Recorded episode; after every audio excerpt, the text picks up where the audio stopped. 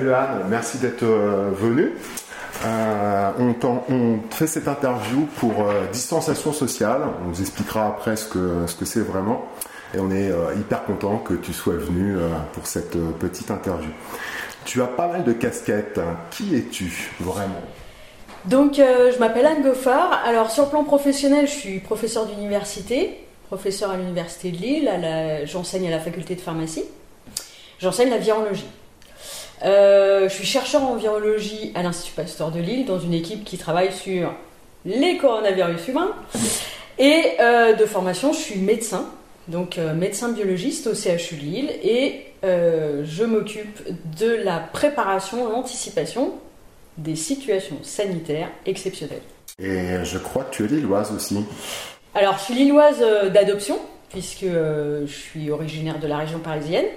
Je suis arrivée à Lille en 1995 pour faire mon internat, donc euh, après mes études, enfin au cours de mes études de médecine.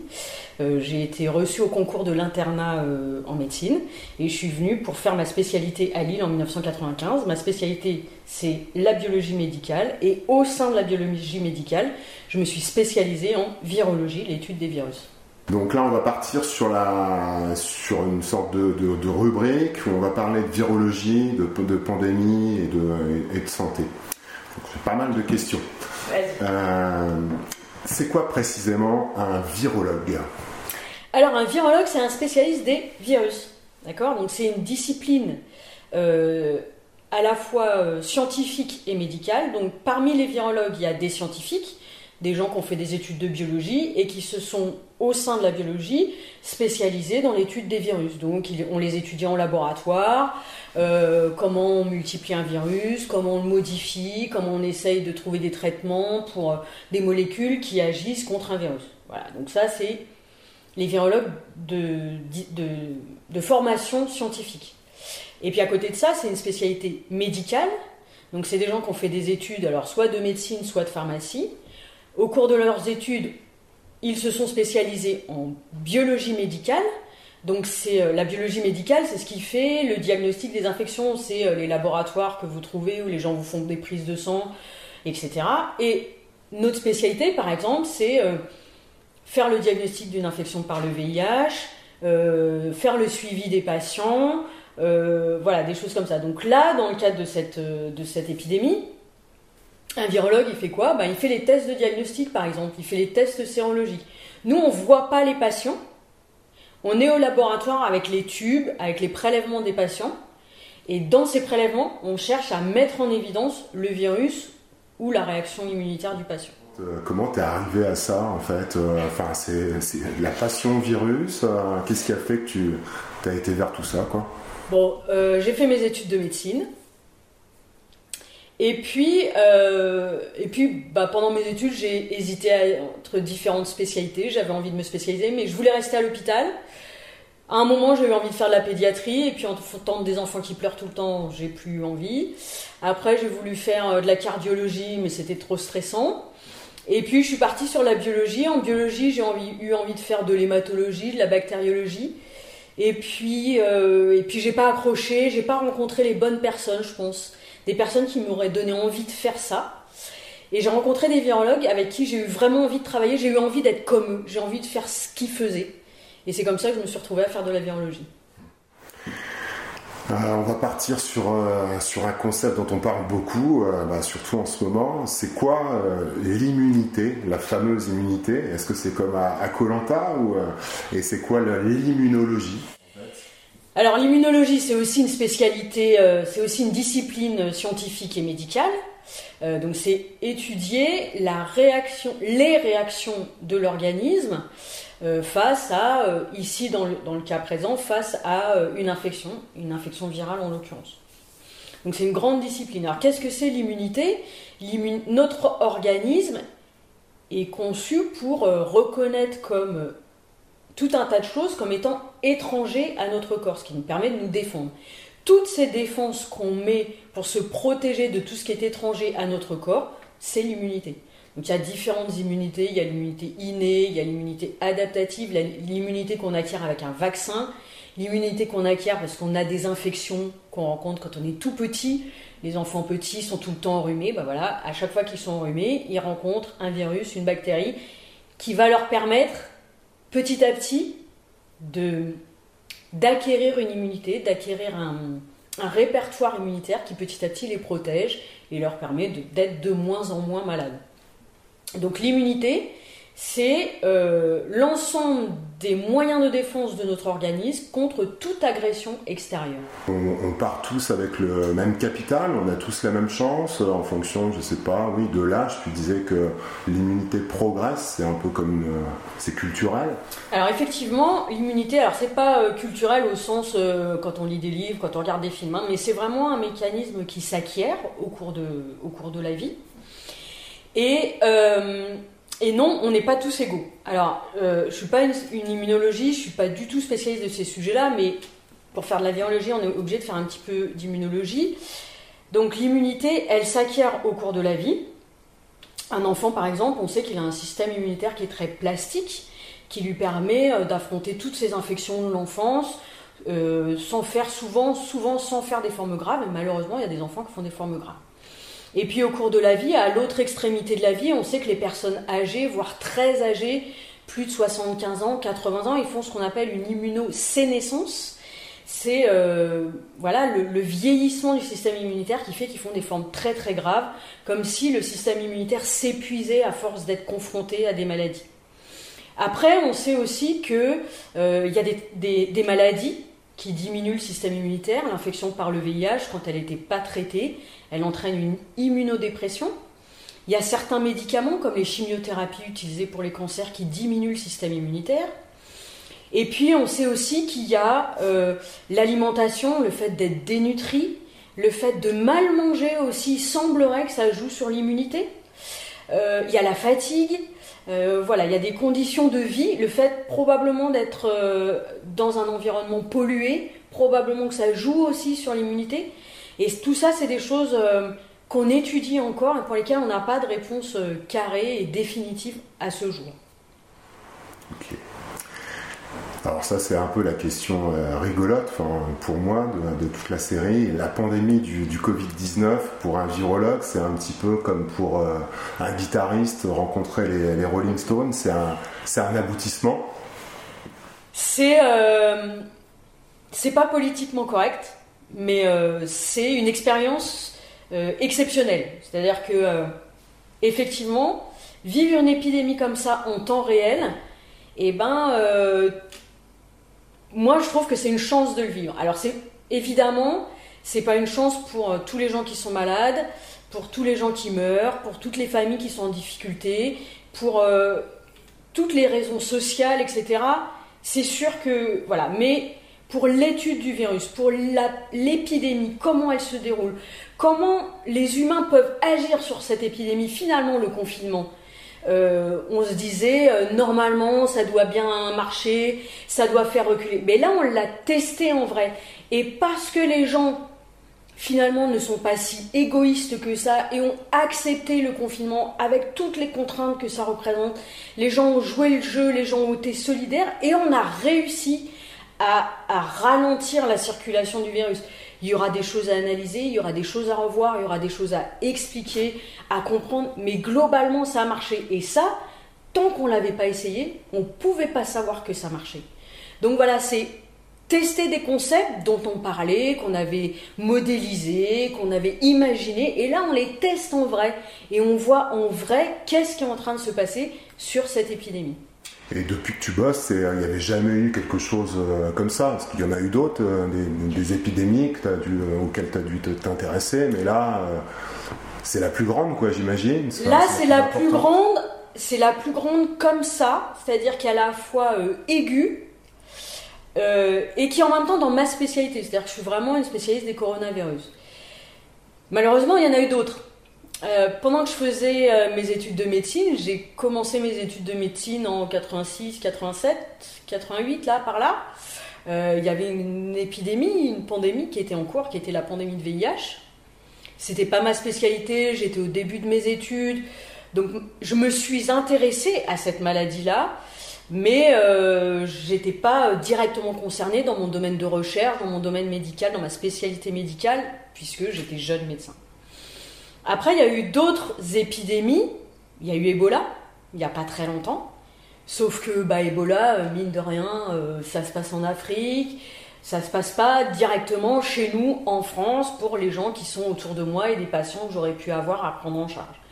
Donc, même si ça m'a beaucoup intéressé, encore une fois, c'était pas ma spécialité en virologie, je suis pas spécialiste des virus Ebola. Et puis, c'était un petit peu loin, donc euh, bah, j'étais moins concernée dans ma pratique quotidienne.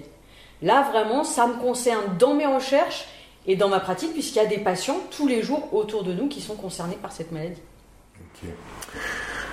Après, on entend beaucoup euh, dans les médias, on, les entend parler, on en entend parler, euh, on a l'impression de, savoir vraiment qui fait quoi, mais je me suis aperçu, quelle est la différence Qu'est-ce que font tous ces gens euh, Ils travaillent ensemble, j'imagine, mais la différence entre un infectiologue, un épidémiologiste, un pneumologue, un biologiste, c'est des, médecins dont on entend beaucoup parler en ce moment. Ils bossent ensemble. Euh, qui, fait quoi euh, Comment ça se passe quoi? Alors, tous ces noms à citer, ce sont des spécialités médicales. Donc c'est des gens qui ont fait leurs études de médecine et puis euh, ils ont eu leur concours de l'internat et au cours de ce concours ils se sont spécialisés dans différents métiers. Euh, pneumologue, donc c'est la spécialité, c'est les maladies pulmonaires. Ça va de euh, la bronchite chronique du fumeur, la mucoviscidose chez l'enfant, et puis le cancer du poumon, et ça fait aussi les maladies infectieuses pulmonaires. Donc c'est vraiment la spécialiste du poumon. Euh, l'épidémiologiste, alors lui, c'est une spécialité médicale aussi, mais qui va plus travailler sur la modélisation des épidémies, par exemple, sur euh, l'étude euh, comment on peut prévenir les infections, comment le confinement peut agir avant même qu'on le mette en place, etc. il faut être médecin pour être épidémiologiste. C'est une spécialité médicale. Ouais, c'est une spécialité médicale. Il y a des épidémiologistes qui ne sont pas médecins, mais il y en a qui sont médecins. Il y a les réanimateurs. Eux, les réanimateurs, c'est leur spécialité, c'est la réanimation. Et parmi les réanimateurs, il y en a qui sont spécialisés en réanimation infectiologique, en réanimation chirurgicale, en réanimation médicale, etc. Donc euh, c'est une spécialité en soi. Et les infectiologues, alors les infectiologues, c'est une spécialité en plus. C'est-à-dire que c'est des gens qui ont au départ une spécialité, souvent ils sont pneumologues, ils sont réanimateurs. Et une fois qu'ils ont acquis cette spécialité, il faut une spécialité en plus en maladies infectieuses. Et c'est comme ça qu'on se retrouve avec des infectiologues qui sont particulièrement doués en pneumologie parce qu'ils ont fait une spécialité en pneumologie et par-dessus une spécialité en infectiologie. Et à côté de ça, donc tout cela, ils sont en contact des patients. Et à côté de ça, il y a les biologistes. Donc c'est une spécialité à la fois pour les médecins et pour les pharmaciens. Et nous, on est dans les laboratoires. Donc en général, on ne voit pas de patients, on n'est pas au lit des patients, on n'est pas en consultation. Par contre, nous, on a les échantillons biologiques et c'est nous qui les prenons en charge pour faire le diagnostic. Bon, on va aller sur une question un peu basique, mais un peu, euh, un peu compliquée. Peut-être que tu n'as même pas les, réponses. Comment, comment se crée un virus? La création d'un virus Ça vient d'où? Ça sort d'où, quoi, tout ça, quoi? Euh, Ça se crée pas un virus, c'est pas, ça se crée pas de rien. Ça vient, la plus, je pense, Là, je réfléchis à tous les exemples que j'ai en tête. Je pense que tous les virus qui infectent l'homme, au départ, sont des virus qui viennent de l'animal, des animaux. Donc il faut bien penser que euh, l'homme n'est pas euh, isolé du reste euh, du biotope général, d'accord? On fait bien partie, on est bien un mammifère sur la planète, même si on se pense plus intelligent. On est un élément de la planète et donc tous les virus qui nous infectent ont une origine animale, parfois très lointaine.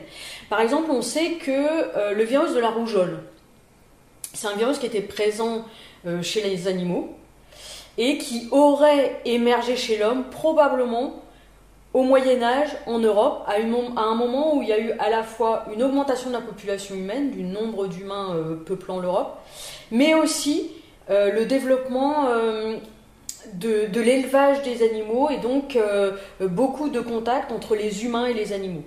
Voilà, donc on sait, on a pu étudier un certain nombre de virus comme ça, et on sait Ebola, on sait que c'est un virus qui est présent chez les chauves-souris et chez les grands singes. Le VIH, il était présent chez les singes.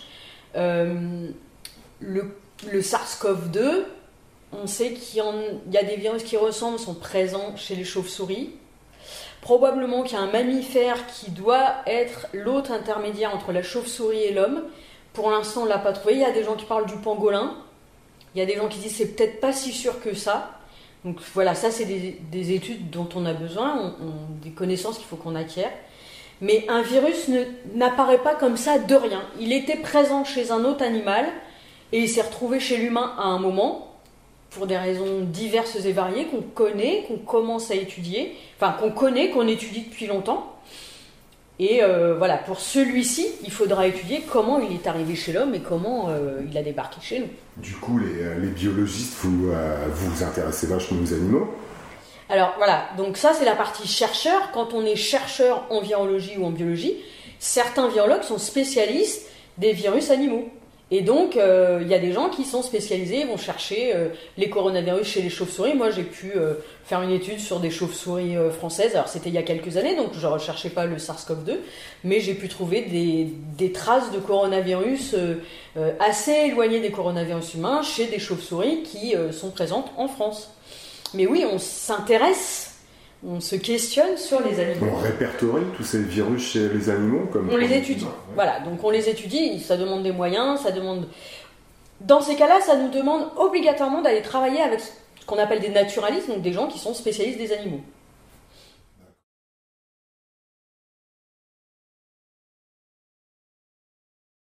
Ça doit être compliqué aussi, ça, comme question. Enfin, je sais pas. Euh, j'ai noté, ouais, on a vu que le savon tuait un virus, que l'alcool, enfin, tuait le, Covid, que l'alcool pouvait l'attaquer, la chaleur, les chaînes de transmission.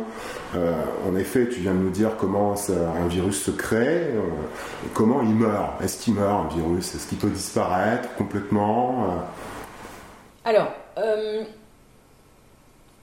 il meurt pas on a des moyens pour le, pour le détruire.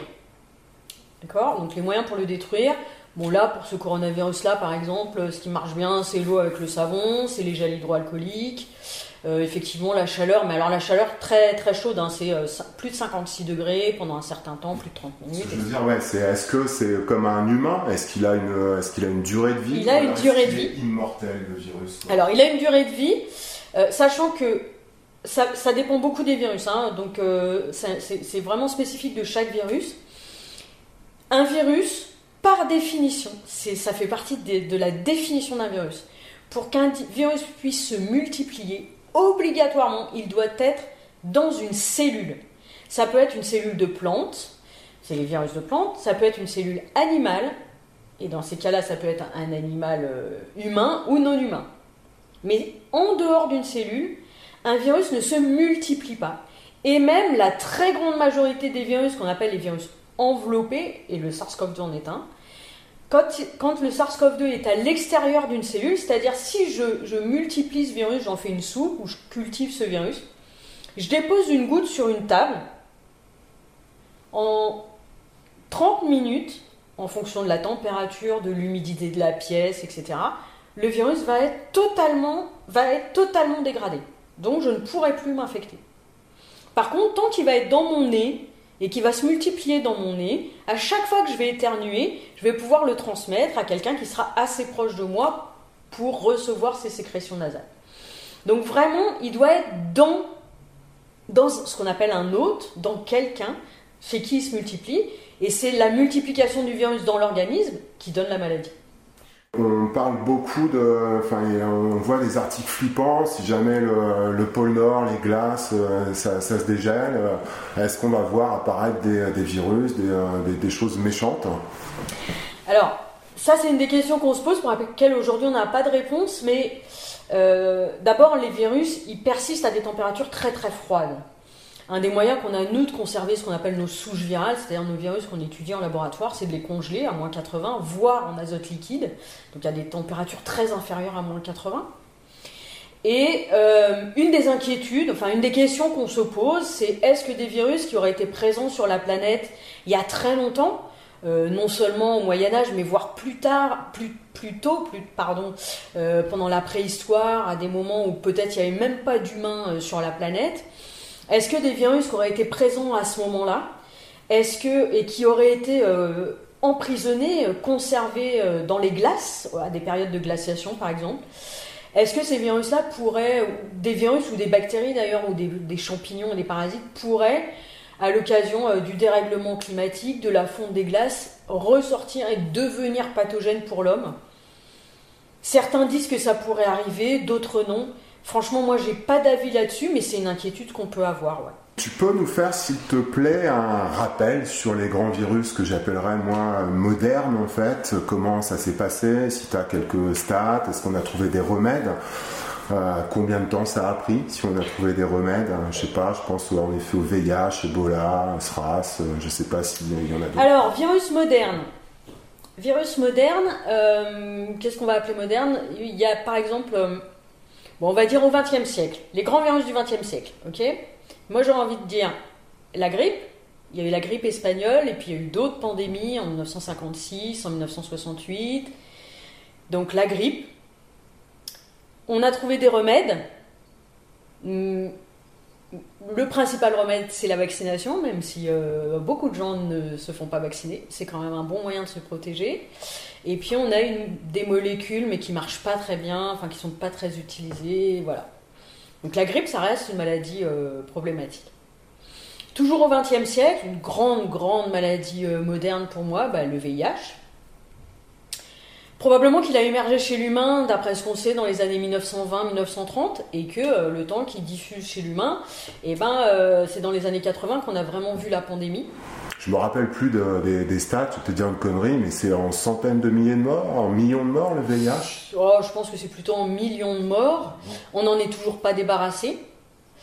Euh, alors, quand même, la différence, c'est qu'aujourd'hui, on a des traitements, on a des moyens de suivre les gens, et euh, il y a des amis, il y a des collègues infectiologues qui ont tendance à dire que si on se donnait les moyens politiques, cette fois, on a tous les moyens médicaux et technologiques pour éradiquer le VIH, mais c'est maintenant des moyens politiques, financiers dont on a besoin pour prendre les décisions et pour, euh, pour faire les choses. Donc le VIH, alors cela dit, euh, pour avoir les premiers traitements et les traitements efficaces, il a fallu entendre quand même 10 euh, ans après la découverte du VIH. La découverte du VIH, c'est 1983. Les premières trithérapies, c'est 96, enfin voilà, dans les années 90-95. Donc voilà, ça a pris énormément de temps. Donc le VIH, après moi j'ai aussi envie de parler d'une autre maladie euh, qu'on a vu émerger chez l'homme dans les années euh, au XXe siècle, c'est euh, le virus de l'hépatite C. pareil, des millions de personnes infectées, alors moins de morts que pour le VIH. Et là aussi, les premiers traitements vraiment efficaces, donc on découvre le VIH-C en 1986. Les vrais traitements, c'est 2011. Donc il a fallu très longtemps pour avoir des traitements qui soient vraiment efficaces et qui permettent aujourd'hui d'arriver maintenant à 98% euh, de guérison. L'hépatite, c'est le virus qui s'attaque au foie, c'est ça? Voilà, donc c'est un virus, euh, un des virus euh, des hépatites qui s'attaque au foie et celui-ci est transmissible par voie sanguine. Et donc une des raisons qui fait qu'il a diffusé, c'est dans les années 60-70, là, toute cette vague de toxicomanie et autres. Euh, qui a permis euh, la diffusion du virus. Donc ça, c'est les virus du XXe siècle, je dirais, même si on n'en est pas encore aujourd'hui euh, débarrassé. Les années 2000, le XXIe siècle, je dirais le SRAS, qui était un coronavirus. Alors si on fait les coronavirus, il y a eu le SRAS en 2003, jamais de traitement, mais c'est un virus qui s'est éteint, c'est-à-dire qu'il a disparu de chez l'humain, il est probablement encore présent chez les animaux, mais lesquels, on ne sait pas très bien. Le MERS-CoV, Émergence en 2012. Aujourd'hui, on n'a pas de traitement, on n'a pas de vaccin. Et le SARS-2 qui apparaît maintenant. Cela, ben, les recherches sont toujours en cours. On a un souci, c'est que euh, pour faire des recherches sur ces virus-là, il nous aurait fallu de l'argent. Je pense que euh, les financements de la recherche publique n'ont pas été assez importants pour nous permettre de faire des recherches sérieuses et abouties sur traitement, vaccin. Et de ce point de vue-là, on a perdu du temps. Donc ça, c'est les coronavirus en général. Ebola. Ebola, c'est un virus qu'on a découvert euh, dans les années 70, 1970.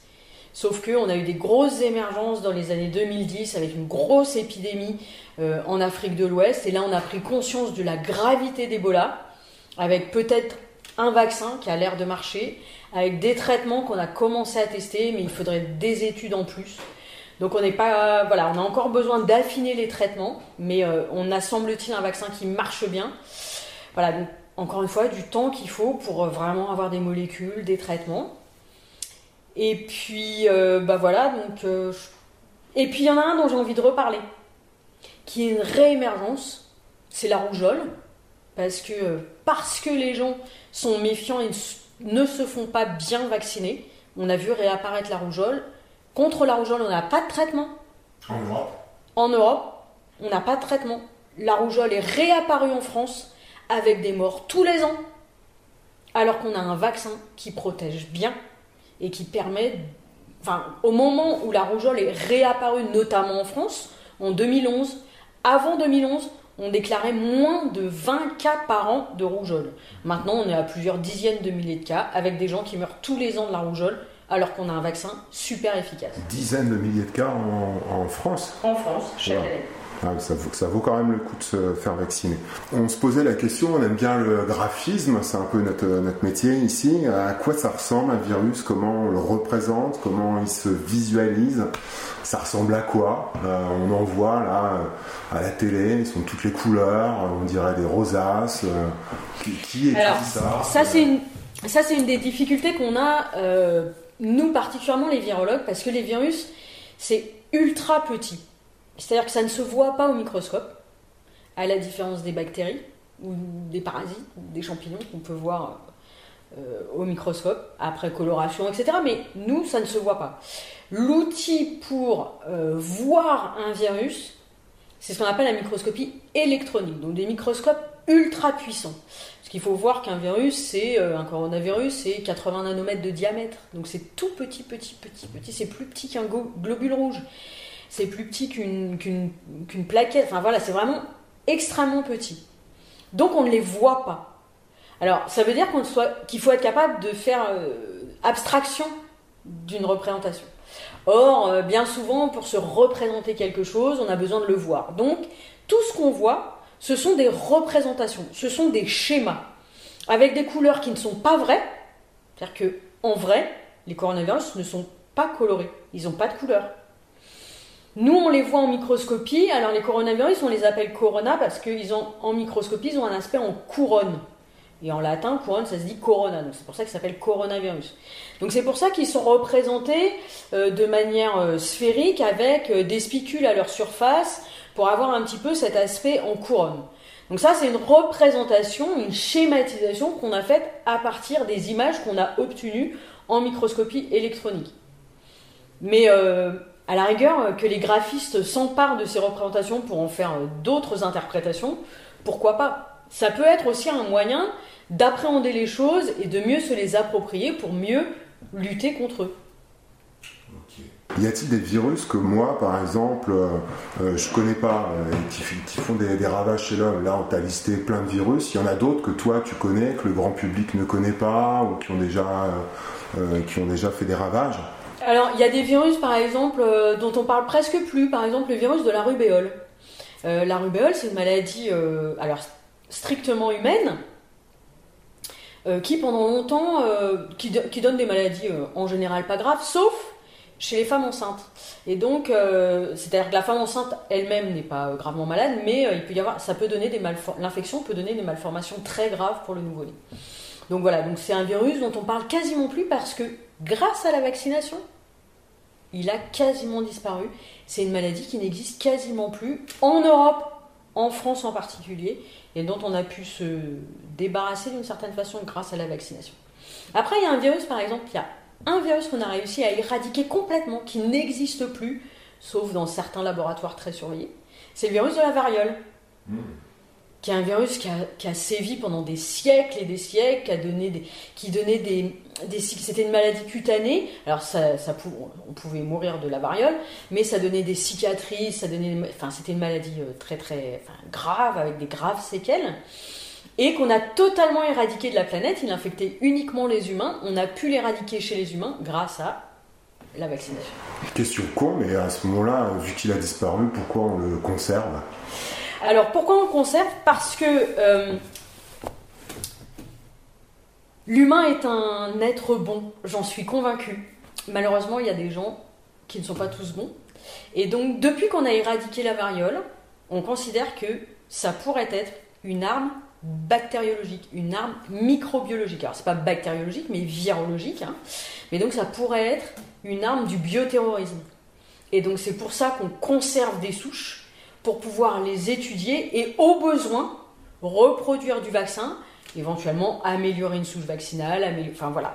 Donc, on le conserve. C'est euh, les scientifiques qui ont décidé entre eux de conserver ces souches pour pouvoir, le cas échéant, de nouveau étudier, de nouveau produire des vaccins et, euh, si besoin, lutter contre ce virus. Il y a des les, normalement, les chercheurs sont, sont, plutôt bons. Il y a des chercheurs qui bossent pour euh, certaines armées et qui, qui trifouillent les, les, virus. Alors, euh, je ne suis pas militaire et donc je ne suis pas du tout spécialisée là-dedans, mais notamment sur la variole. la variole, donc, elle a été éradiquée à la fin du XXe siècle, hein, euh, grâce à la vaccination, je l'ai dit. Et malheureusement, on sait qu'il y avait euh, deux euh, pays dans lesquels il y avait des souches de variole qui étaient conservées les États-Unis et l'Union soviétique. L'Union soviétique n'existe plus. Ok, et donc les laboratoires de recherche dans lesquels il y avait du virus de la variole, même si moi j'en ai pas les preuves, mais on le sait maintenant, et eh bien ces chercheurs-là, ils sont partis avec leur virus de la variole et ils se sont vendus au plus offrant. Et on sait qu'il y a des souches de variole qui sont présentes dans des pays qui ne sont pas toujours très, ou en tout cas aux mains de gens qui ne sont pas toujours très euh, fréquentables. Il paraît qu'il y en a au Pakistan, il paraît qu'il y en a dans certains laboratoires, voilà. Donc probablement Probablement qu'il y a des chercheurs. Il y a des, il, y a des, il y a des, virologues et des biologistes qui sont euh, salariés de l'armée. Ah oui Même en France. Il y a des virologues qui sont salariés de l'armée, oui. D'accord. Pour pouvoir justement se protéger de ces actes. Pour se protéger, pour prévoir ces actes de bioterrorisme. Hmm. Revenons un petit peu à, bah, notre pandémie. Hein. Euh, si euh, le, SARS-CoV-2 euh, est là pour longtemps, comment tu vois, parce que c'est ce qui a l'air d'être le cas, hein, en fait, on, a l'air d'être parti pour assez longtemps, comment tu vois sa prévention? Forcément par un vaccin, les gestes barrières, la distanciation sociale, les traitements symptomatiques, un petit peu de, de tout ça? Alors ça va être beaucoup de tout ça en fait, parce qu'un vaccin, D'abord, il ne faut pas se leurrer. la mise au point et le développement d'un vaccin, ça prend du temps. Donc, euh, on dit 2021, c'est au moins 2021. Voilà, donc ça prend du temps. On est sûr on peut trouver ou il y a Voilà, donc ça c'est la première chose. C'est déjà pour faire un vaccin, il faut du temps. Deuxième chose, c'est euh, est-ce qu'on va trouver tout de suite du premier coup euh, les bonnes cibles vaccinales et le vaccin qui marche bien? Alors, c'est un peu euh, réducteur de le dire comme ça, parce qu'il y a différentes équipes dans le monde qui travaillent sur la mise au point d'un vaccin, et chaque équipe développe des stratégies différentes. Ce qui fait que euh, il y a une, ou plusieurs stratégies qui vont marcher, mais du coup on explore différentes hypothèses en même temps, en parallèle, et donc on va, on va y arriver, mais à quelle échéance, ça c'est une autre... Enfin, je ne saurais pas répondre à cette question aujourd'hui. Donc un vaccin, ça peut être un bon outil, Maintenant, il y a quand même une chose sur les coronavirus qu'on ne sait pas, c'est est-ce qu'un vaccin pourra nous protéger de manière prolongée? Parce qu'on sait, ça on le sait pour les autres coronavirus, parce qu'il y a d'autres coronavirus que le SARS-CoV, que c'est des infections, les coronavirus, qu'on fait plusieurs fois dans sa vie. Les coronavirus sont souvent les virus du rhume. Donc on fait plein de rhumes dans notre vie. Alors il y a les coronavirus, il y a d'autres virus qu'on appelle les rhinovirus, euh, euh, les virus, euh, les métapneumovirus, etc. Donc on fait plusieurs infections dans notre vie. Ça veut dire qu'une fois qu'on a fait une infection, probablement que notre immunité, soit elle ne dure pas longtemps, soit elle n'est pas assez forte pour nous protéger d'autres infections. Donc même si on trouve un vaccin, est-ce qu'il sera capable de nous protéger longtemps? Ça, je ne sais pas répondre aujourd'hui. Et peut-être qu'il faudra se faire vacciner plusieurs fois. En attendant d'avoir un vaccin, clairement, il faut de la prévention. Donc le port du masque, se laver régulièrement les mains, la distanciation sociale, j'aime pas beaucoup cette expression, mais plutôt la distanciation physique. Tout ça, c'est des choses qu'il va falloir qu'on acquiert Parce que c'est vrai que nous, euh, en France et en Europe en général, on se claque la bise, on se serre la main, bah, peut-être qu'il va falloir qu'on apprenne à ne plus faire ça.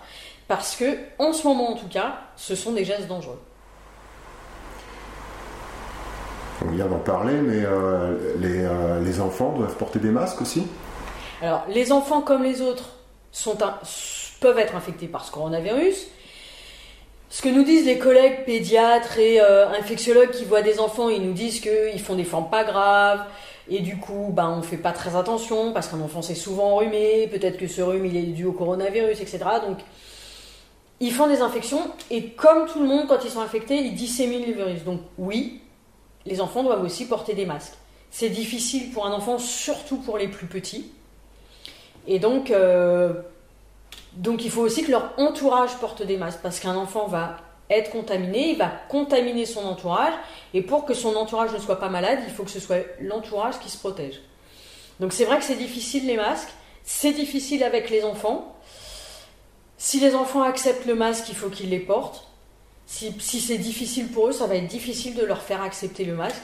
C'est une des limites de cet outil de prévention. Sur les saisons, est-ce que comme euh, d'autres virus, euh, on, sait que ça discute beaucoup sur le, Covid-19, mais est-ce qu'il y a des, saisons sur, euh, sur les virus? Est-ce que sur le Covid, on a déjà des, des infos là-dessus? Alors, sur les virus respiratoires, il y a des saisons.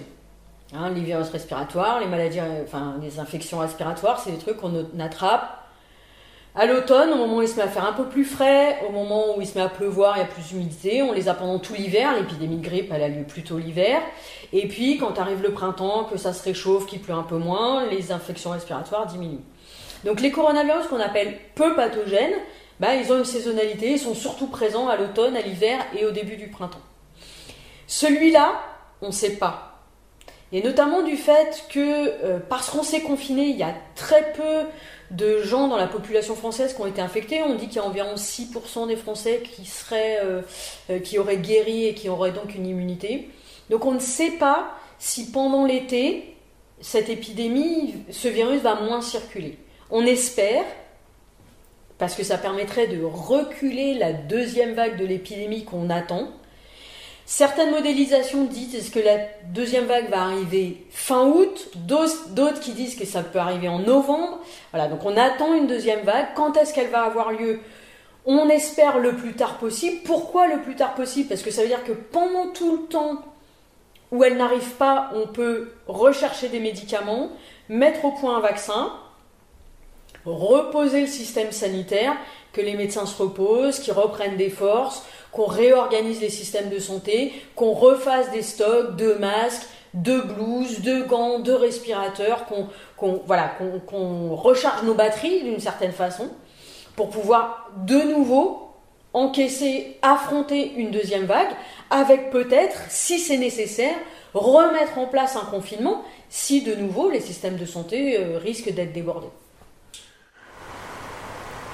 On a parlé du pôle Nord tout à l'heure, des risques qu'il peut y avoir avec le dégel, etc. Il y, a, des liens en fait entre l'émergence de nouveaux virus et, euh, euh, le changement climatique?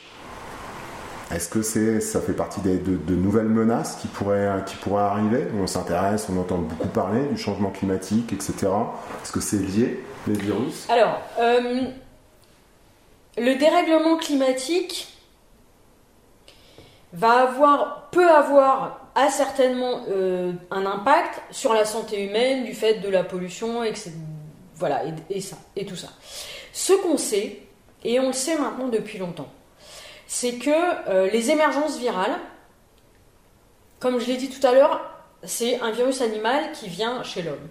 Et donc, à chaque fois que l'homme est allé empiéter sur le domaine animal, sur le règne animal, occuper des, forêts, des, espaces où il y a des animaux sauvages, les animaux sauvages avec leurs propres virus, leurs propres agents pathogènes. À chaque fois que l'homme est allé empiéter sur leurs espaces, l'homme s'est contaminé par, a été contaminé par leurs pathogènes et est donc tombé malade. Donc, euh, c'est pas, euh, enfin, le dérèglement climatique, c'est un grand concept qui regroupe plein plein de choses dedans. Et en fait, ce qu'on sait, c'est que c'est quand l'homme va vraiment occuper l'espace animal, détruire les espaces animaux, réduire les espaces où les, espèces sauvages euh, peuvent vivre et euh, quand on va construire des villes dans des endroits où avant il y avait euh, des espaces sauvages, eh ben on s'expose à des nouveaux pathogènes qui étaient présents dans les espèces sauvages. Et c'est contre ça qu'il faut lutter. Donc quand on lutte contre l'étalement urbain, quand on lutte contre quand on permet de garder des, espaces naturels humides, des espaces secs, etc., c'est comme ça qu'on lutte contre l'émergence de nouveaux pathogènes chez l'homme. C'est vraiment en préservant les espaces naturels. Et moi, je suis convaincue que la lutte pour préserver l'écologie en général permet d'éviter des émergences d'agents pathogènes chez l'homme. On va prendre un ton un petit peu plus, euh, on va dire, humour, même si, euh, bon, il faudrait peut-être pas en rigoler, euh, sur tout ce qu'on entend là, parmi toutes les fake news qu'on a pu entendre, il y en a peut-être une ou deux qui, qui, qui, gagnent le pompon. Donc on a cette histoire de, est-ce qu'il y aurait des bribes de VIH dans le, dans le coronavirus Alors, bon, ces fake news, il faut bien comprendre que ben, on a tous été très surpris par l'émergence de ce virus-là et et on s'y attendait pas, et donc bah, il y, a des gens qui ont besoin d'expliquer ce qui se passe. Bon. Euh, nous, les, chercheurs, les scientifiques, les médecins, on essaye d'expliquer, mais de s'appuyer sur des preuves scientifiques. Donc c'est ce qu'on fait dans nos labos de recherche. Bon. Alors, des traces de VIH dans le génome du SARS-CoV-2. Non. Non. Et pourquoi je peux être si catégorique? D'abord parce que euh, les gens qui ont émis cette, enfin, qui, ont dit ça. Euh, c'est une étude qui a été publiée par euh, des scientifiques indiens qui avaient analysé les séquences du génome du SARS-CoV-2 qui avaient été publiées par les Chinois au début de l'épidémie au mois de janvier. Leur étude, sur le plan méthodologique, n'était pas très carrée. Et en plus, ça interrogeait vraiment beaucoup comment on pouvait avoir du VIH dans le SARS-CoV-2, etc. Donc, leurs résultats ont été réanalysés. Euh, il y a des scientifiques euh, chinois, mais aussi d'autres nationalités, des Européens, des Américains, qui ont réétudié les séquences, qui ont fait une étude plus systématique, ils ont pris toutes les séquences systématiquement, elles ont été étudiées, avec une méthodologie qui était beaucoup plus carrée en termes de ce qu'on appelle de la phylogénie, de la bioinformatique, pour bien étudier ces séquences. Et les conclusions sont unanimes, c'est-à-dire que toutes les études arrivent aux mêmes conclusions. Non, il n'y a pas de, séquence homologue au VIH dans le génome du SARS-CoV-2, première chose. Non, ce virus ne vient pas du serpent, mais il vient plutôt d'un autre mammifère. Oui, ce virus semble apparenter, probablement de très loin, mais ça il faudra qu'on l'étudie, à des virus de chauve-souris. Il est plutôt proche de virus de chauve-souris. Et une autre Conclusion de ces études-là, c'est que ce virus n'est pas né de manipulation en laboratoire, c'est-à-dire c'est pas une construction fictive à partir de, chercheurs qui auraient euh, manipulé des virus et construit de novo un virus en laboratoire. C'est bien un virus qui aurait une origine, qui a une origine animale, mais la question c'est lequel? On est dans la, guerre de l'info entre pays, etc. Mais euh, donc ce virus, euh, il ne s'est pas échappé d'un laboratoire P4. Il n'existait pas avant, euh, avant décembre 2019, a priori. Alors, j'espère. Il y a des études en cours. Alors pourquoi il y a des études en cours? Parce que depuis 2003 que le SARS a émergé en Chine, en Chine, il y a des équipes de recherche qui travaillent sur les coronavirus en général. Il y a Parmi ces équipes, il y a les meilleures équipes euh, de scientifiques qui travaillent sur les coronavirus. Hein. Il y a vraiment des équipes de très très haut niveau euh, scientifique. Parmi les études qu'ils font, ils font des études sur les chauves-souris et les coronavirus présents chez les chauves-souris. Une des hypothèses serait qu'ils étaient en train d'étudier de dans leur laboratoire un virus présent chez la chauve-souris et qu'il y aurait pu y avoir, à l'occasion d'une erreur de sécurité de laboratoire, un virus qui se serait entre guillemets échappé, un virus de chauve-souris qu'ils étudiaient, qui aurait pu infecter des humains et qui aurait pu diffuser comme ça. Je ne sais pas si c'est vrai. Pour l'instant, ça, s'appuie uniquement sur des hypothèses. Il n'y a aucune preuve là-dessus. Et donc, euh, je ne peux pas conclure là-dessus. C'est les épidémiologistes, en fait, qui nous donneront la réponse de ça. c'est plutôt des études, des enquêtes, là, qu'il faut faire sur la sécurité dans ces laboratoires-là. Mais là, je ne peux pas répondre à cette question-là. En termes de, polémique, on a vraiment, euh, bah, il y a la, fameuse chloroquine, hein, on en parle. Il y a encore une étude hier qui a démonté, démonté euh, démonter ce que faisait euh, Raoult à, Marseille. Euh, pourquoi toute cette polémique en fait? Et moi, euh, basiquement, je me dis, d'après ce que j'ai pu voir, la chloroquine fait baisser la charge virale. Est-ce que pour soigner en fait le Covid-19, il faut faire baisser la, charge virale? Et si la chloroquine fait baisser la charge virale, est-ce que est-ce que c'est pas un bon est-ce que c'est pas un bon traitement? Alors. En fait, le problème, c'est que nous ne sommes pas sûrs que ce soit l'hydroxychloroquine ou la chloroquine qui fasse baisser la charge virale chez les patients. Euh, notamment parce que dans les premières études qui ont été publiées par euh, M. Raoult et son équipe, euh, bah, ce qui montrait, c'était que les patients qui recevaient l'hydroxychloroquine, finalement, ils évoluaient de la même façon que les patients qui étaient naturellement infectés et qui ne recevaient aucun traitement. Et puis dans leurs études, il y avait énormément de biais de, méthodologie, il n'y avait pas de groupe contrôle, euh, enfin voilà. Donc il a fallu d'autres études pour confirmer ou infirmer ce qu'affirmait M. Raoult. Pourquoi il a affirmé ça? Parce que face à cette épidémie, face à l'ampleur des, infections chez les gens, le nombre de gens infectés, le nombre de gens qui sont morts, le nombre de gens qui se retrouvaient en réanimation, nous, médecins, on avait envie de les traiter. On avait envie de trouver un traitement qui marche. Et donc, M. Raoult, avec son équipe, il avait envie de trouver un traitement. Il a essayé l'hydroxychloroquine. Pourquoi? Parce que l'hydroxychloroquine en laboratoire, ça marche. Mais en laboratoire. Il y a d'autres molécules qui marchent en laboratoire et qui ne marchent pas en réalité. Et là, bah voilà, on est en train d'accumuler les données et il semblerait quand même que l'hydroxychloroquine ne marche pas très bien. Pourquoi aussi? Parce que l'hydroxychloroquine est une molécule qui est très toxique pour l'organisme. Et donc cette toxicité, il faut faire la balance entre euh, ce qu'on appelle le bénéfice-risque, c'est-à-dire la toxicité de la molécule qui rend les gens malades du cœur, notamment, principalement, et puis est-ce que ça soigne bien de l'infection? Donc il faut être capable de faire cette balance. Et il y a des études en cours en ce moment, donc on va avoir des résultats dans les prochaines semaines.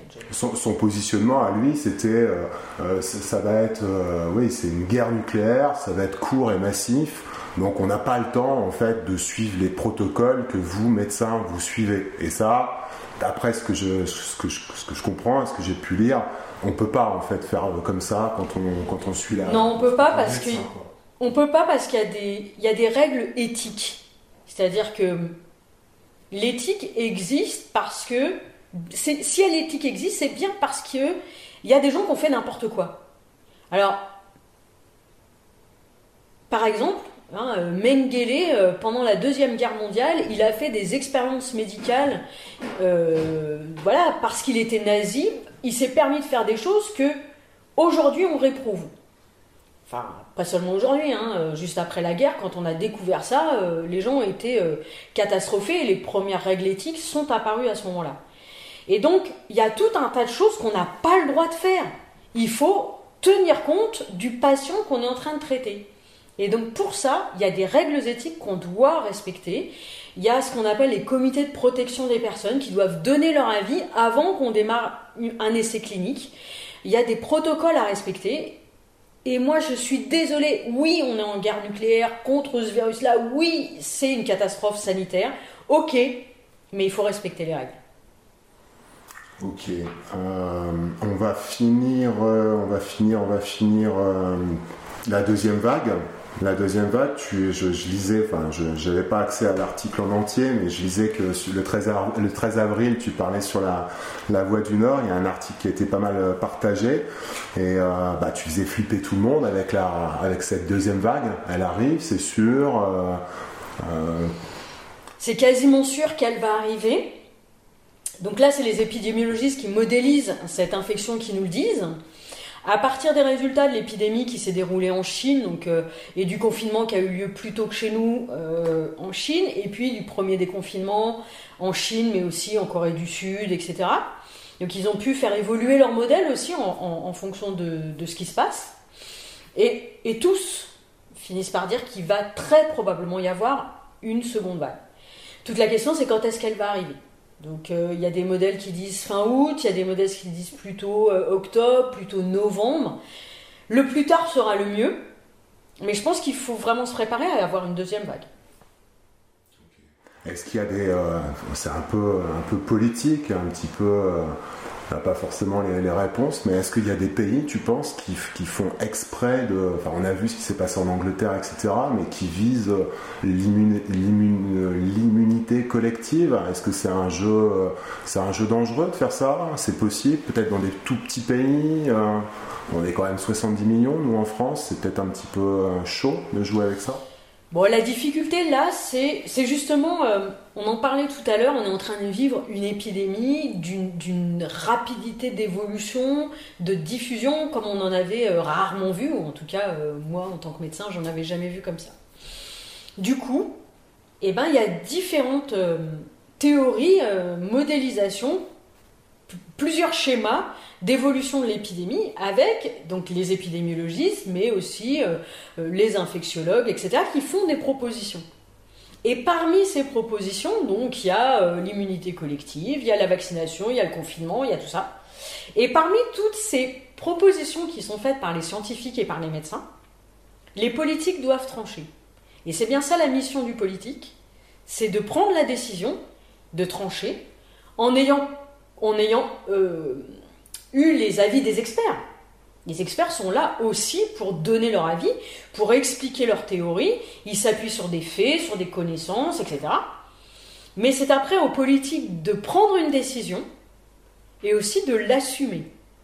C'est-à-dire que si un jour on demande des comptes aux politiques, ce qu'on peut être en droit de faire quand on est citoyen, le politique doit être capable de les assumer et nous, citoyens, on doit aussi être capable d'entendre que la décision a été prise en fonction des connaissances à l'époque, au moment où la décision a été prise.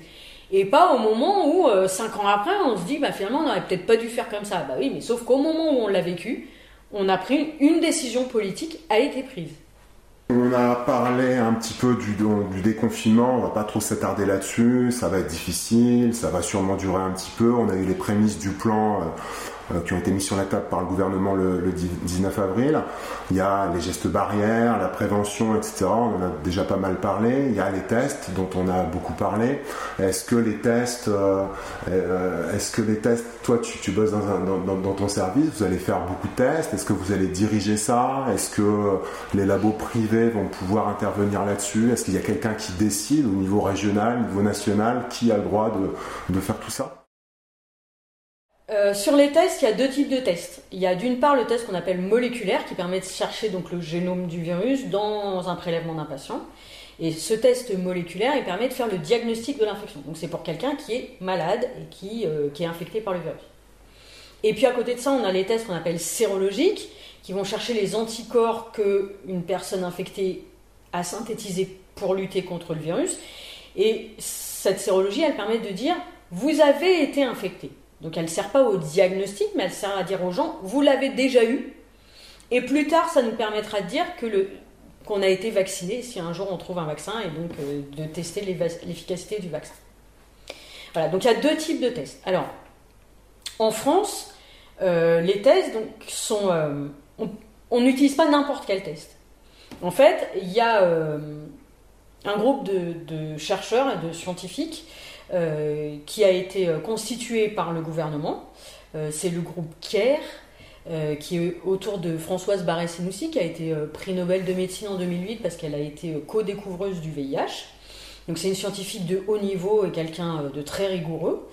Et ce groupe est chargé, entre autres, d'évaluer et de valider les tests de diagnostic et de sérologie qu'on va utiliser.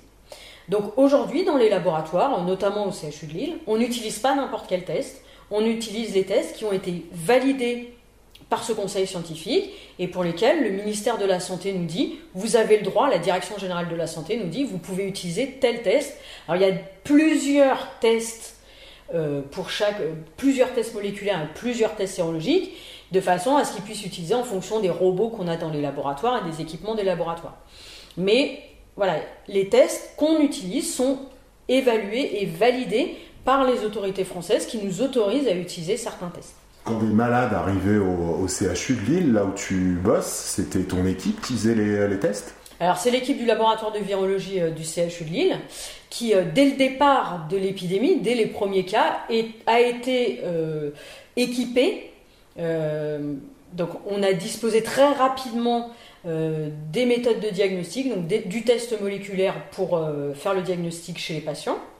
Et puis petit à petit, euh, on a eu différents tests euh, en fonction des, équipements aussi en robot, etc., de façon à pouvoir euh, faire aussi beaucoup de tests, parce que l'objectif, c'est de pouvoir tester toutes les personnes qui en auront besoin au moment où on va. Alors aujourd'hui, alors qu'on est encore confiné, on, on peut tester toutes les personnes qui en ont besoin, mais il faudra aussi pouvoir tester toutes les personnes qui en auront besoin quand on va déconfiner.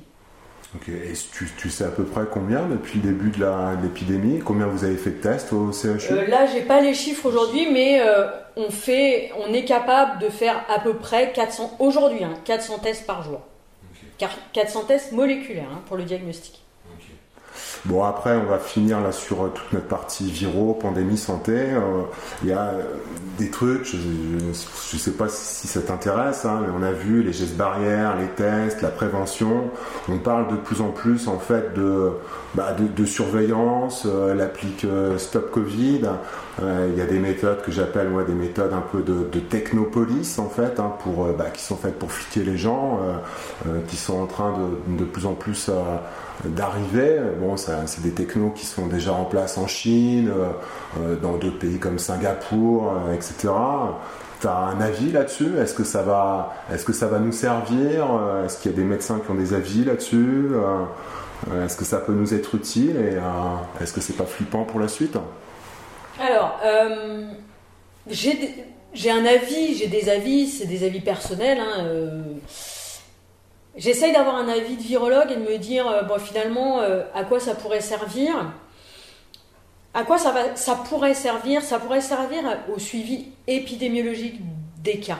D'accord? C'est-à-dire savoir, autour d'une personne infectée, euh, est-ce qu'il y en a d'autres qui s'infectent? Et est-ce qu'elles évoluent gravement? Enfin, voilà. Ça, ça pourrait servir.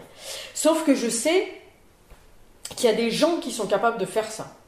Hein, c'est euh, les épidémiologistes, justement, et les gens qui travaillent dans les agences régionales de santé. C'est ce qu'ils ont fait au début de l'épidémie, quand au mois de janvier, on a eu les premiers cas, quand on a eu euh, un cas groupé euh, dans les Alpes, là, où contamine Montjoie. Mais c'est cette étude-là qu'ils ont fait, c'est une enquête épidémiologique pour retracer tous les cas contacts. Le problème, c'est que ces études-là, ces enquêtes épidémiologiques demandent beaucoup de monde. Ça veut dire qu'il faut avoir des gens qui vont téléphoner à un cas malade et à leur entourage qu'il faut être capable de prendre le temps de discuter avec les gens pour retracer tous les contacts qu'ils ont eu, etc. Donc ça demande beaucoup de temps et beaucoup de personnes, de mobiliser beaucoup de personnes pour faire ces enquêtes. Et donc, utiliser une application, eh ben, ça permet de ne pas utiliser du personnel pour le faire. Voilà. Et là, euh, là c'est un avis personnel en tant que citoyenne, c'est là que moi ça me gêne. Euh, en plus du côté euh, flicage des gens. Euh, voilà, moi c'est des applications. L'autre jour, je me suis posé la question, je me suis dit, mais finalement, au moment où le déconfinement va arriver, si on te dit, toi, il faut que tu utilises telle application pour être tracé, est-ce que tu l'utiliseras? Et eh bien pour l'instant, je ne sais pas. On a vu, ça progresse, hein, c'est en train d'être euh, discuté, je crois, en ce moment. On a vu qu'en Italie, je crois, elle s'appelle Immuni, leur, euh, leur applique. Euh, ça ne sera pas obligé de l'installer, mais la personne qui ne l'installe pas aura forcément des, droits moindres vis-à-vis de, la, personne qui l'a installé. Donc, on peut. on peut Bon, voilà, là, il y a les sénateurs, les députés qui vont discuter de tout ça. J'ai envie de leur faire confiance. Euh, de les laisser euh, débattre, discuter, voter, faire des propositions, etc. Mais euh, en tout cas, je suis convaincue qu'il faut absolument en discuter, il faut absolument qu'on ait un avis et que tout le monde soit d'accord. Si tout le monde est bien d'accord ok, on l'utilise, dans quelles conditions, quelles barrières réglementaires et législatives on met pour pas qu'il y ait d'abus, eh ben probablement que je m'y plierais, mais il faut qu'il y ait une discussion. Enfin voilà, il faut pas que ce soit décidé en catimini, en cachette. voilà. Donc on va changer un petit peu de, de, grande partie, on va essayer de parler un petit peu d'éducation parce que je sais que tu bah, t'y intéresses beaucoup depuis, depuis pas mal d'années. Euh, on voit un petit peu euh, euh, qu'il y a des problèmes avec tout ce qui, tout ce qui est doute, éthique. L'éducation scientifique, etc. Est-ce que est-ce qu'il faut qu'on rajoute de, la science en fait à l'école On voit que ça crée quand même pas mal de, problèmes. Les gens s'intéressent à des sources qui, qui sont pas bonnes, les fake news. Il y a beaucoup de choses qui circulent à droite, à gauche. Tout le monde est expert. Comment, euh, comment essayer de stabiliser tout ça Parce que moi j'ai appris que la science c'était quelque chose de vrai. Enfin, une des seules choses qui pouvait être vraie sur cette terre, c'est le, scientifique. Donc, euh, qu'est-ce que tu penses de tout ça? C'est un peu vaste. Alors, euh, je pense qu'une des, une des expériences qu'il va falloir qu'on tire de cette crise sanitaire, c'est justement qu'il faut absolument renforcer le niveau et l'éducation scientifique de l'ensemble de la population française, c'est-à-dire aussi bien euh, de nos enfants, donc euh, dès l'école euh, maternelle, on peut avoir un enseignement scientifique, et puis après en primaire et plus, tout au long de ses études. Et que c'est pas parce qu'on a des enfants qui sont plutôt littéraires et qui ont envie de faire des études littéraires que pour autant on ne doit pas les éduquer aussi à la, à la culture scientifique. Donc renforcer cette éducation scientifique pendant les études, mais aussi après, parce que quand on a fini ses études à 20 ans et quand on en a 50, bah, il s'est passé plein de choses sur le plan scientifique, il y a eu des évolutions, etc. Et il faut continuer de se tenir au courant et de savoir ce qui se passe. Pourquoi c'est important? Parce que, comme tu le dis, la science s'appuie sur des faits on collecte des faits, on s'appuie sur ces faits pour émettre des hypothèses et aller chercher d'autres faits, vérifier des hypothèses, etc. Du coup, ça évolue en permanence, mais il faut être capable d'aller chercher la bonne source. Il faut être capable de douter de l'affirmation d'un scientifique si on se dit tiens mais ça ne correspond pas tout à fait à la représentation que je me faisais de ce problème-là ce qu'on me dit, ça, rentre pas dans mes cases, dans mon schéma à moi. Ok, donc là j'ai un doute. Comment moi je fais pour aller vérifier ou infirmer mon doute.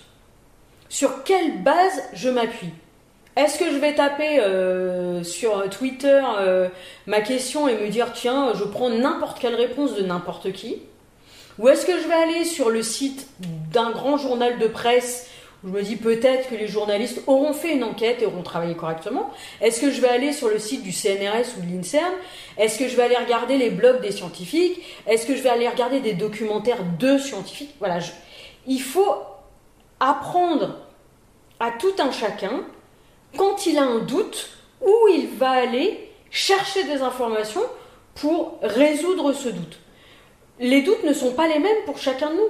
Euh, on n'a pas les mêmes doutes. Peut-être que toi, tu es plus sensible aux stats, et quand on dit il y a eu euh, tel pourcentage de personnes infectées, tu dis ah bah tiens, euh, je suis pas tout à fait d'accord, ça, ne correspond pas à ce que j'ai lu, et tu iras chercher tes informations à certains endroits, informations qui moi ne m'intéressent pas parce que je suis pas en doute là-dessus. Donc il faut être capable d'outiller l'ensemble de la population française pour qu'elle soit pour qu'elle puisse sereinement et individuellement aller chercher les informations au bon endroit pour que chaque citoyen soit capable de prendre ses décisions et de réfléchir de manière autonome. Là, c'est un petit peu chaud aussi, je trouve, parce que justement, on est dans une période bah, d'incertitude énorme, donc qui est propice justement aux doutes, aux angoisses.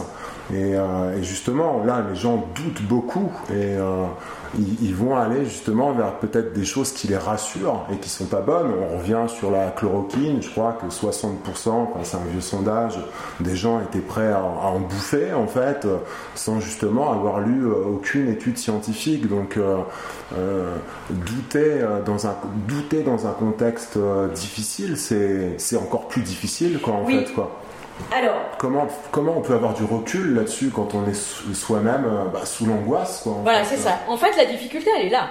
C'est que face à cette crise que personne n'attendait, il y a des gens qui euh, sont euh, submergés par leurs émotions de peur, d'angoisse, ça va jusqu'à la panique, et donc qui sont prêts à accepter n'importe quelle solution qu'on leur propose, même une solution toxique pour l'organisme, comme l'hydroxychloroquine quand elle est donnée dans certaines conditions, pour se rassurer.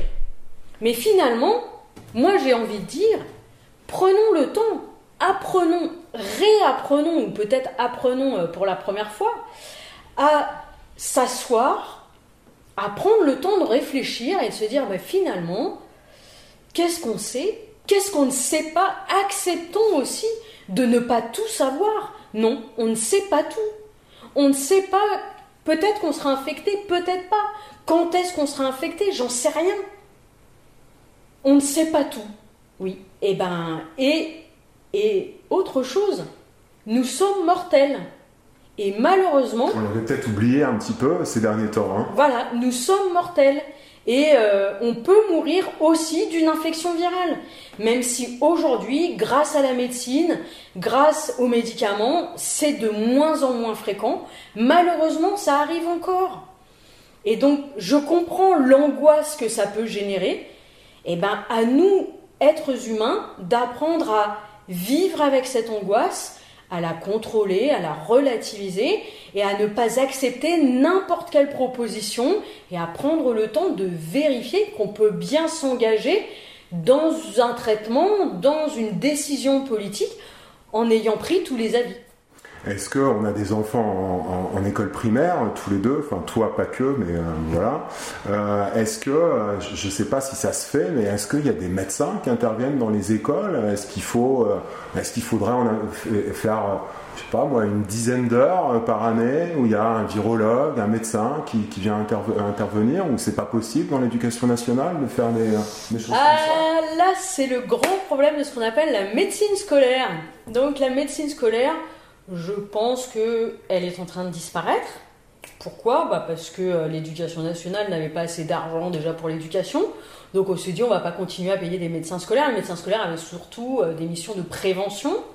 Euh, prévention, donc voilà, ils nous faisaient quand on était petit, hein, ils nous faisaient regarder si on voyait bien, écouter, etc. Bon, c'est super important ça, parce que ça permet d'équiper les enfants, de leur mettre des lunettes, euh, de s'assurer qu'ils grandissent bien, qu'ils ont bien pris leur vaccin, qu'ils ont bien leur vaccin, tout ça. Tout ça c'est super important. C'est de la prévention et en France on est ultra nul en prévention. C'est quelque chose sur lequel on n'investit pas, alors que c'est ce qui permet. Si on investit dans la prévention, on n'a pas besoin d'investir dans la guérison derrière et dans le traitement. Bien. Mais ça, il faudra qu'on apprenne à le faire. Ce que les Allemands font davantage que nous d'ailleurs. Euh, donc la médecine scolaire, il y a quasiment plus de médecins scolaires. Aujourd'hui, ils sont totalement accaparés sur les enfants à besoins particuliers, la mise en place. Et c'est normal, ça fait partie de leur mission, mais ils ne sont pas assez nombreux. Et donc, ils ne peuvent pas, ils n'ont pas le temps, et je pense qu'aujourd'hui, ça ne fait pas partie de leur mission, d'intervenir dans les classes. Ça, c'est pour le premier degré. Dans le second degré, il y a des infirmières scolaires dans les collèges, dans les lycées, qui interviennent auprès des élèves sur tout un tas de thématiques, la prévention des addictions, la prévention du harcèlement, euh, bon voilà, sur tout un tas de thématiques, les maladies sexuellement transmissibles, etc. etc.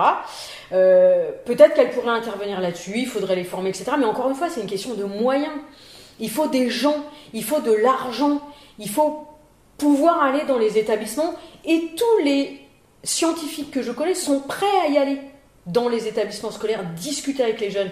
Il faut qu'on soit invité, il faut qu'on puisse y aller, il faut qu'on ait du temps, il faut éventuellement qu'on soit payé pour le faire, même si moi pour l'instant je le fais bénévolement, mais il y a peut-être des gens, si on les payait, on n'est pas obligé de les payer très cher, mais si on les rémunérait ou si ça rentrait dans leur service d'enseignement et autres, ça pourrait être un moyen d'aller dans les établissements. C'est une question de moyens.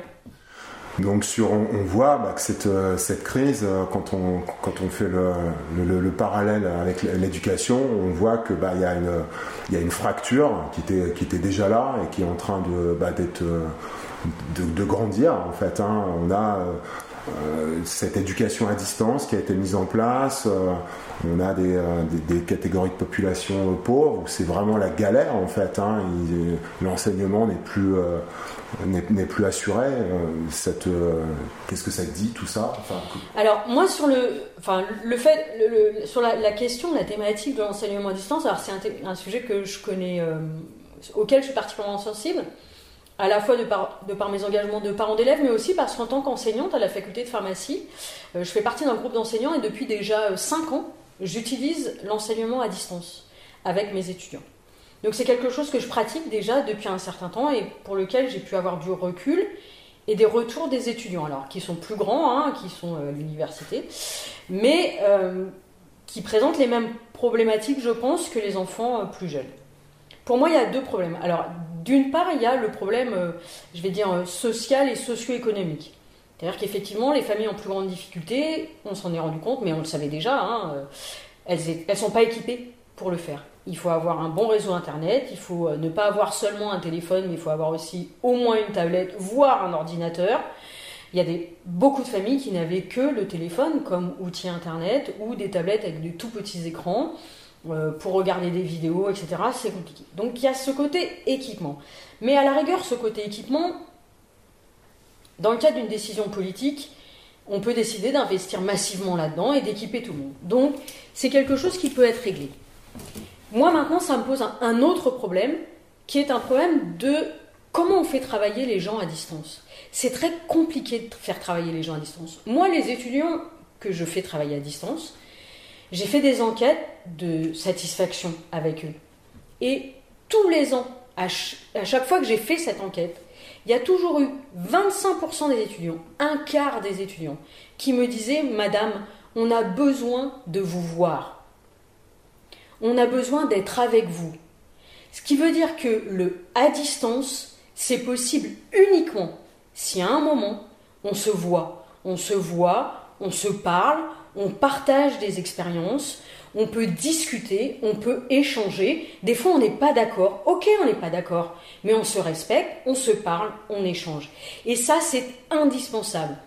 Le distanciel pur est impossible. Et là, on est en train de le voir. Ça fait maintenant six semaines qu'on est en confinement. Des enfants qui étaient, qui sont bons élèves, qui sont accompagnés par leurs parents et qui craquent complètement pourquoi? Parce qu'ils n'ont plus envie, ils sont plus motivés, ils arrivent plus à s'y mettre.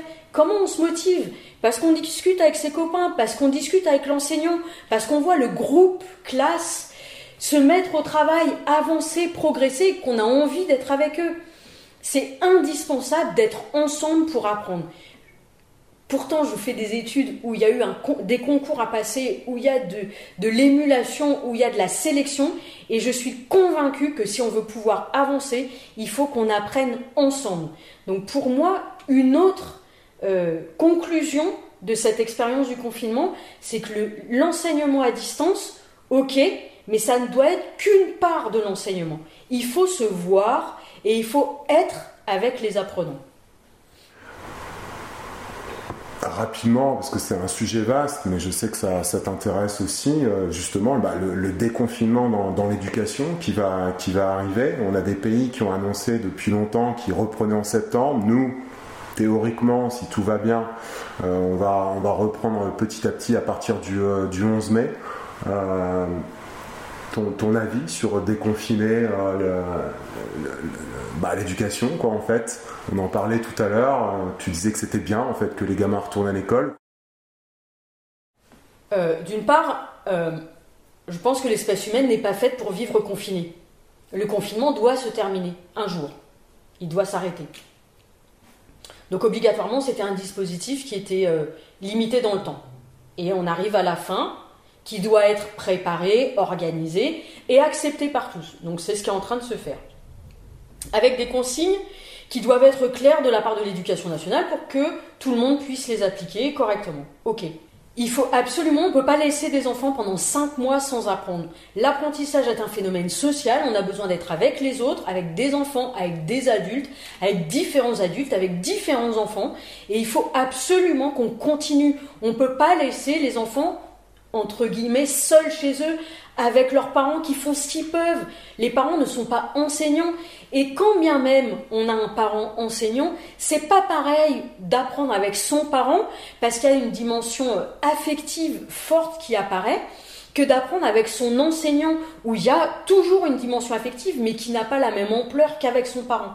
Donc pour moi, on doit reprendre l'école. Ça pourrait créer une, deuxième crise, euh, enfin si jamais ouais, tous les gamins perdaient le niveau, étaient complètement désocialisés, etc. On pourrait aller vers, euh, vers une deuxième crise. Mais ah, si on fait le, lien avec ton, bah, avec ton métier, on a beaucoup lu que ouais, il fallait déconfiner les écoles en dernier. Donc euh, si on fait la liaison, oui, bien sûr, il faut que les gamins retournent apprendre, mais il n'y a pas un risque en fait de, de tous les envoyer à l'école? Effectivement, il y a un risque. Il faut mesurer ce risque, l'évaluer, c'est le boulot des experts, qui font des propositions au gouvernement, c'est pour ça que je dis, il faut avoir des consignes claires sur la façon dont on reprend l'école.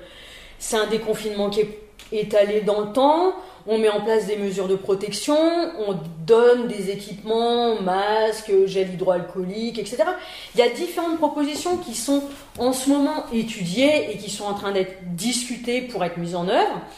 Une fois que tout va être aura été discuté, on le met en place et on le fait et on accepte d'appliquer les mesures qui auront été décidées par le plus grand nombre. Et dans ces conditions, on doit reprendre les écoles.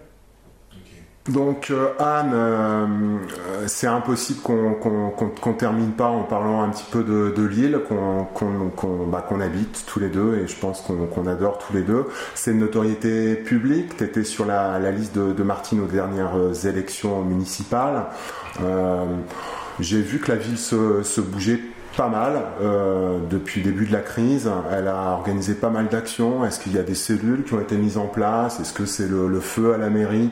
Est-ce que tu peux nous, parler un petit peu des, actions qui ont été mises en place?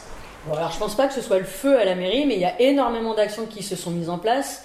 Et euh, Martine Aubry, avec ses élus, se sont mobilisés euh, très très vite, avant même que le confinement soit déclaré. Hein. il y avait une des, travaux préparatoires qui étaient en place.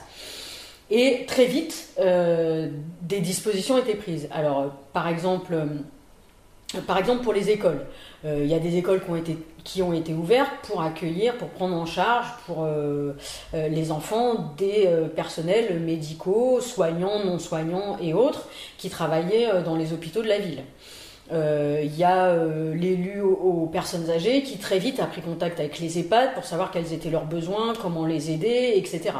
Euh, il y a les élus, l'élu qui s'occupait des marchés, par exemple, qui a beaucoup travaillé pour que les marchés lillois puissent continuer, puisqu'ils ont, à un moment, ils ont été interdits et puis on a pu les rouvrir. Pourquoi? Parce que, parce que les équipes municipales avaient pu mettre en place avec les commerçants des dispositifs de façon à ce que euh, les distances physiques soient euh, respectées et que tout se puisse faire dans les meilleures conditions de sécurité. Aujourd'hui, un peu plus récemment, on a mis en place, on a été obligé de mettre en place des distributions de, paniers repas et d'alimentation pour les familles qui sont le plus en difficulté, parce qu'effectivement, la ville de Lille euh, malheureusement, euh, est une ville dans laquelle il y a des, familles très pauvres. Ces familles-là n'ont plus accès à la restauration scolaire, par exemple, qui euh, était un, moyen de, manger un repas équilibré chaque jour. Les restaurants scolaires sont fermés. Ça veut dire des coûts d'alimentation plus importants pour les familles. Et du coup, la mairie a fait le choix de proposer d'accompagner ces familles en distribuant euh, des paniers alimentaires. J'ai vu que ça concernait, je crois, je pense que c'est le, bon chiffre, 6000 6000 enfants en fait, hein, euh, qui étaient en dessous de, enfin qui payaient leur panier repas à 1 euro. 3500 euh, paniers repas distribués deux fois par, par mois pendant tout le temps du, du confinement. C'est du taf.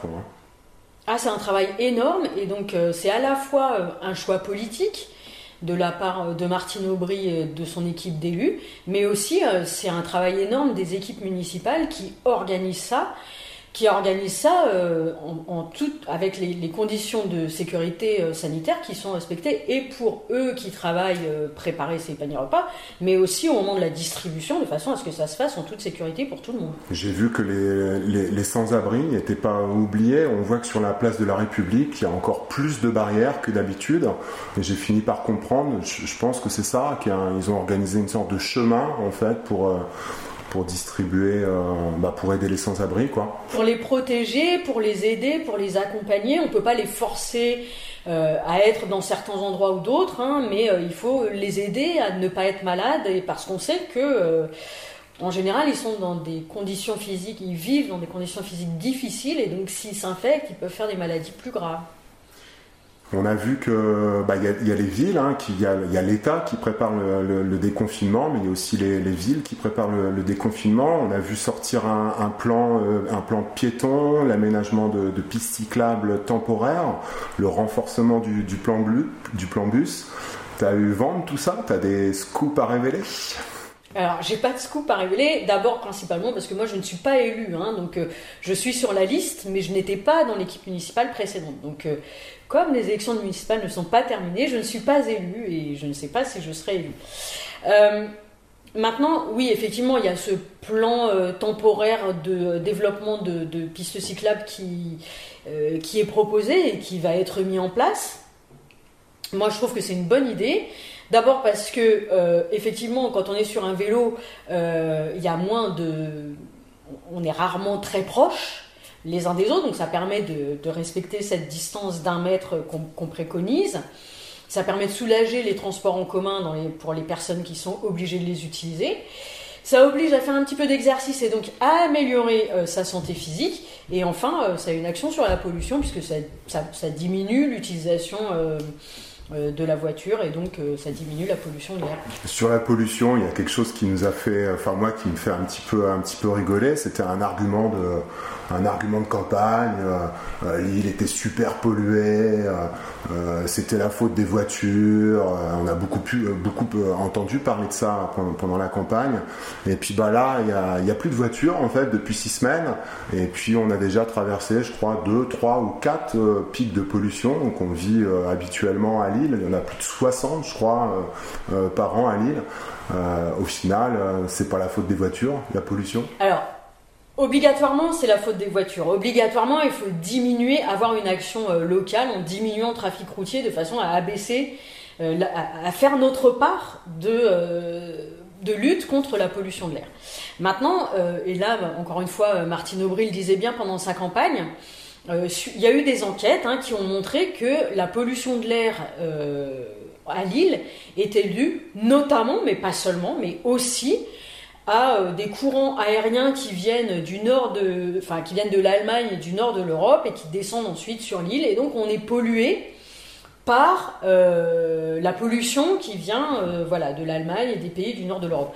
C'est aussi pour ça que Martine Aubry disait qu'il faut agir au niveau local, et c'est pour ça qu'elle a proposé des plans justement pour lutter contre la pollution de l'air, mais aussi qu'il faut lutter, au niveau régional et au niveau européen pour pouvoir justement que cette pollution, que l'utilisation de technologies et de, de, méthodes polluantes ailleurs en Europe diminue au maximum pour que nous, nous n'en subissions pas les conséquences, notamment, mais pour aussi tous les Européens, évidemment.